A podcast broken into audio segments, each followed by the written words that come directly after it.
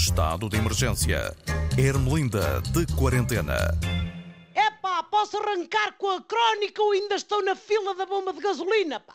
Foram encher o depósito da furgonete, levaram bidões, fizeram bem, pá. Que as gasolineiras estão a precisar de uma ajudinha no negócio. E lá na Arábia Saudita podem precisar de comprar mais um clubezinho de futebol, como fizeram com o Newcastle. Os homens precisam de dinheiro, pá, para irem buscar o Messi e o Cristiano Ronaldo. E essa gente faz com a bola o que o Luís de Matos faz com os lentes coloridos, pá. Magia! Bom, deve ser por isso que a gasolina premium chegou aos 2 euros. Sabem porque é que se chama gasolina premium? Eu digo-vos, pá, porque só o rendeiro é que a pode pagar. Aliás, se calhar nem isso. Só o motorista dele é que tem a carteira recheada para chegar a um posto e dizer: é pá, pode atestar, tenho que pagar com cartão ou pode ser com offshore?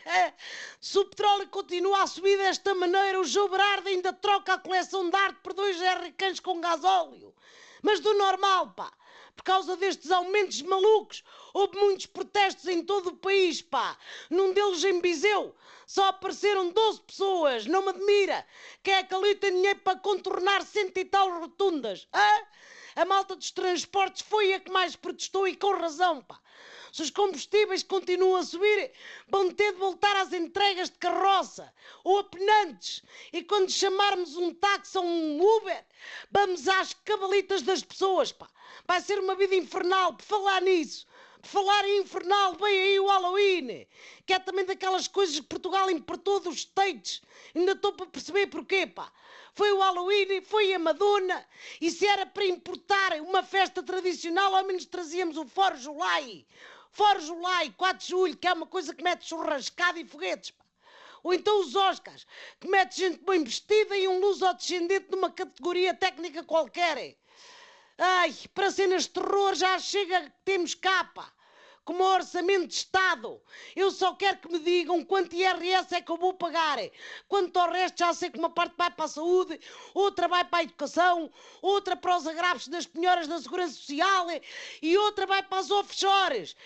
Também gostava que me dissessem quanto dessa parte é que vai sair do meu bolso, pá. Anda tudo à batatada por causa do orçamento. Parece aquelas reuniões de condomínio, quando é preciso desentupir as caldeiras do prédio, mas ninguém quer pagar ao pescateiro, pá. Ou pois se aquilo não for aprovado, ameaçam com eleições antecipadas à esquerda e à direita. Logo agora, pá. Agora que começaram finalmente a tirar os cartazes das autárquicas de rotundas da minha zona, já começam a bicar por outros, pá.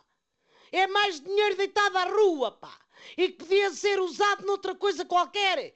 Olha, por exemplo, na cultura, que só levam 0,25, que é o mesmo que dizer no combate à pobreza. As últimas estatísticas dizem que há mais de milhão e meio de portugueses a viver com menos de 500 euros, pá. Só 500 são para o gasóleo, portanto sobram 40 para comer. Os números também dizem que há muita gente que tem emprego, mas vive no limiar da pobreza.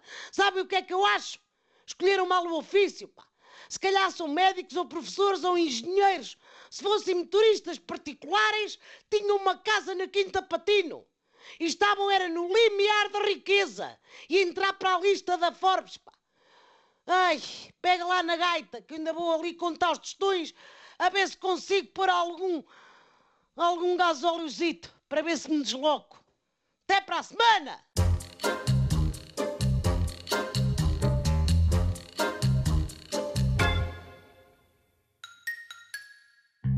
Estado de emergência.